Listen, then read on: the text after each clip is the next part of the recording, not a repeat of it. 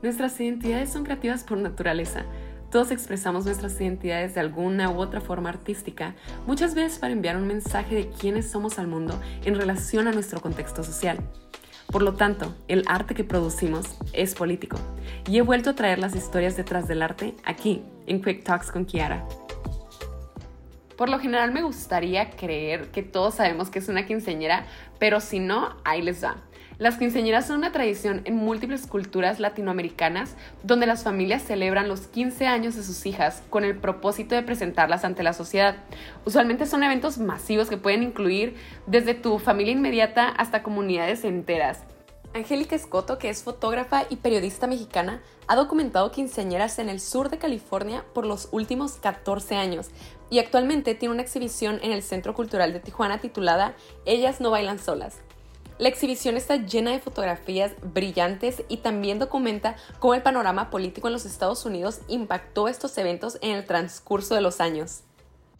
Eh, ellas no bailan solas es un trabajo que yo me conseguí eh, en el 2006, estaba desempleada y se me ocurrió poner un anuncio en un periódico que se llama El Latino, que tuvo muchos años este, circulando entre Tijuana y San Diego. Entonces ahí tenía anuncio clasificado y, y yo se me ocurrió poner tu gran evento hecho por una mujer.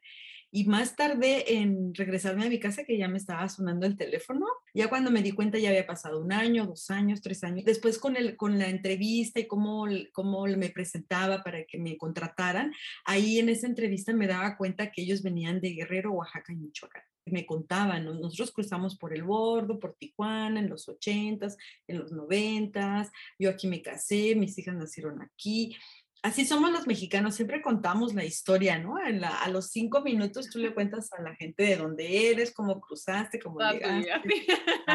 Entonces, en las entrevistas, pues me decían una parte y durante la fiesta yo me daba cuenta de otra parte, ¿no? ¿Alrededor de cuántos años este fue, eh, duró este proyecto de que empezaste con, eh, con las fotografías a quinceañeras y hasta que culminaste con la exposición? Pues, esta es una edición de museo, pero finalmente si tengo más de 200 quinceañeras filmadas en California durante 14 años. También una pregunta que tengo, como tú eres de Tijuana y pues tienes esa, esa identidad eh, fronteriza que tienes acceso a, a, México de una manera fácil, tienes acceso a Estados Unidos también de una manera fácil de interactuar con estos dos países diariamente me pregunto cómo, cuáles fueron como las mayores diferencias que tú notaste entre quizás las quinceañeras que se hacían en Tijuana y las quinceañeras que se, que se hacían en Estados Unidos por, personas mexicanas que ya tal vez llevaban muchos años sin estar en México. Allá era como toda esa algarabía de que parece que estabas en un pueblo de Oaxaca. Al final de la fiesta me daba cuenta que todos venían de el mismo pueblo. Esa fiesta, si no hubiera esa comunidad, o esa complicidad no sería, todos se cooperaban, había, había quien pagaba hasta cinco personas del salón. Y la diferencia de, de eso en, en, Tijuana, pues sí, cómo, cómo se visten, cómo lo hacían con más gusto, con, era como, como, wow, ese día era la fiesta, los niños son como las quinceañeras, los, los, si ves las fotos, ellos son también, ellos son una quinceañera, ellos se ponen su traje, lo lucen, ¿no? Están felices, son hasta más este, extrovertidos que la quinceañera. O sea, la fiesta es como de todos, la mamá está feliz porque ella no tuvo una quinceañera en México, ¿no? Y aunado a esas historias, eh, también me tocó pues vivir como en esa época llega al, al poder Barack Obama y en, al, estar haciendo por más de 12 años las quinceañeras, pues me toca analizar como toda esa generación, todo ese, ese tiempo y darme cuenta que, que me, me tocaban historias pues de deportaciones, así muy seguido entre esa comunidad y después analicé, dije, pues sí, es porque Barack Obama estaba deportando mujeres, hasta las identificaba, iban a los trabajos, de ahí las sacaban. Durante el término de Barack Obama, 1.2 millones de inmigrantes indocumentados fueron deportados de acuerdo a las encuestas de datos demográficos y salud de Estados Unidos. Pero realmente lo que hacía particular a las deportaciones durante el primer término de Barack Obama era que se enfocaban en individuos que cometían delitos menores o inclusive en personas sin récord criminal alguno, en vez de enfocarse en criminales peligrosos. Y estas mismas estadísticas reportan que las deportaciones sin audiencia en la Corte aumentaron durante los últimos años de la presidencia de Barack Obama. Sin embargo, raramente escuchamos sobre los impactos de las vidas diarias de las familias que se quedan en Estados Unidos. Angélica documentó estas experiencias y nos cuenta la historia de una de las quinceañeras. Hay una quinceañera que que tenía como siete hermanos y era una familia así como de 15 hermanos y tenía siete hermanos y todos estaban, todos eran sus chambelanes, ella bailó con todos los hermanos, ya muy grandes más que ella, ella era como la chiquita, pero después al, le entregué el trabajo, fue de mis primeras que enseñar, le entregué el trabajo y a los, al año me habló y me dice, mi hermano ya regresó, pudo cruzar, pudo cruzar y, y, quiero que ahora me voy a volver a poner mi vestido para que me hagas mi foto con él. Entonces, así me fueron sucediendo como historias, ¿no? Entonces me quedó así, se me hizo, pues esa la escribí, lógico, ¿no?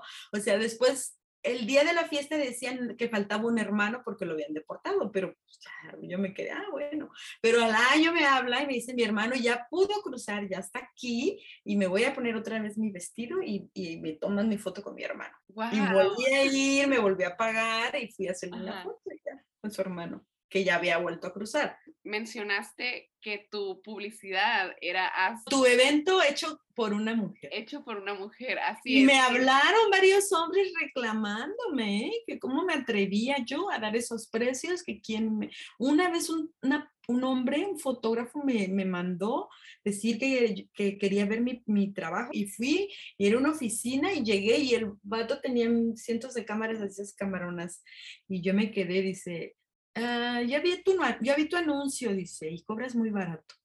O sea, eh, me está haciendo competencia, ¿no? Y yo así, eh, o sea, vine hasta acá, de, de Tijuana crucé hasta la mesa para ir a verlo y era alguien, era mi competencia. Así me fui encontrando eh, trabas por ser mujer, con hombres que ya tenían una jerarquía. Lo que se me hizo interesante es como en el contexto de que no, no que, que, quiera decir como que ahorita está completamente mejor, pero en relación al machismo y en relación a, a, cómo era un, poquito, era un poquito más como que abierto eh, de ciertas, de algunas maneras, el, el riesgo de, de, decir, tu evento hecho por una mujer. Sí, pero me, me, mírate, me funcionó. Yo le decía, somos dos fotógrafos, es otra mujer y yo ah, no, mejor, para más confianza y que no sé qué. Y había como cosas que, pues sí, también confiaban más en, en había muchos hombres que las habían estafado. Mucha gente que se iba con los dos mil dólares y nunca llegaba al evento o les echaba a perder su el material, no les salía y les echaba a perder su evento. Para nosotros las artistas es bien difícil este pues lograr una posición, ¿no? En este, en este momento de la historia del arte contemporáneo, que no es fácil, y sé lo que es un, un nombre y una imagen. O sea, tú no puedes subir tu foto nomás porque sí. En este medio y más ahora que es tan tumultuoso y que tienes que decirle a la gente con más seriedad cómo, cómo quieres decir cómo, cómo piensas y cómo reflexionas y, intelectualmente también cómo vives esto, ¿no? ¿Cuál crees tú que es el mensaje principal que quieres compartir con, con tu exposición específicamente en relación a ellas no bailan solas? Pues, hay una realidad de, de, de, de situaciones con los migrantes y que nos vamos olvidando pues en, en, en las ciudades así que a veces somos nos, nos hacemos como un, una, una, burbuja y estamos nada más como en un mundo, ¿no? Pero hay un montón de personajes, hay un montón de situaciones. Hay quien me, me entrevistaba y me decía, ¿de veras todavía existen las quinceañeras? Yo así de, oh, pues sí, pues sí, sí, porque las fiestas se siguen haciendo, ¿no? Y se van a seguir haciendo. mostrar lo que, lo que vi y esa, esa, ese archivo que, que logré este, hacer de una comunidad de mujeres ¿no? Una, porque, porque la fiesta la hace la mujer, ¿no? La organiza, hace la finanza, hace la comida, este, organiza, convoca, son las mujeres y esas niñas. Me encantaría regresar a hacer un documental de, de cómo piensan después de 15 años, ¿no? Si estaban de acuerdo, si las obligaron, si no les daban otra opción, si era como una cura para ellas, si ahora se arrepienten de algo, si, ¿no? La exposición Ellas no bailan solas seguirá en el Centro Cultural de Tijuana hasta enero del 2023, así que aún tienen mucho tiempo para ir a ver todas las quinceañeras que documentó Angélica a lo largo de 14 años, que están llenas de historia, política, cultura mexicoamericana y más que nada muchísima emoción. Y muchísimas gracias por escucharnos en el regreso de Quick Talks con Kiara. Les esperamos en el próximo episodio.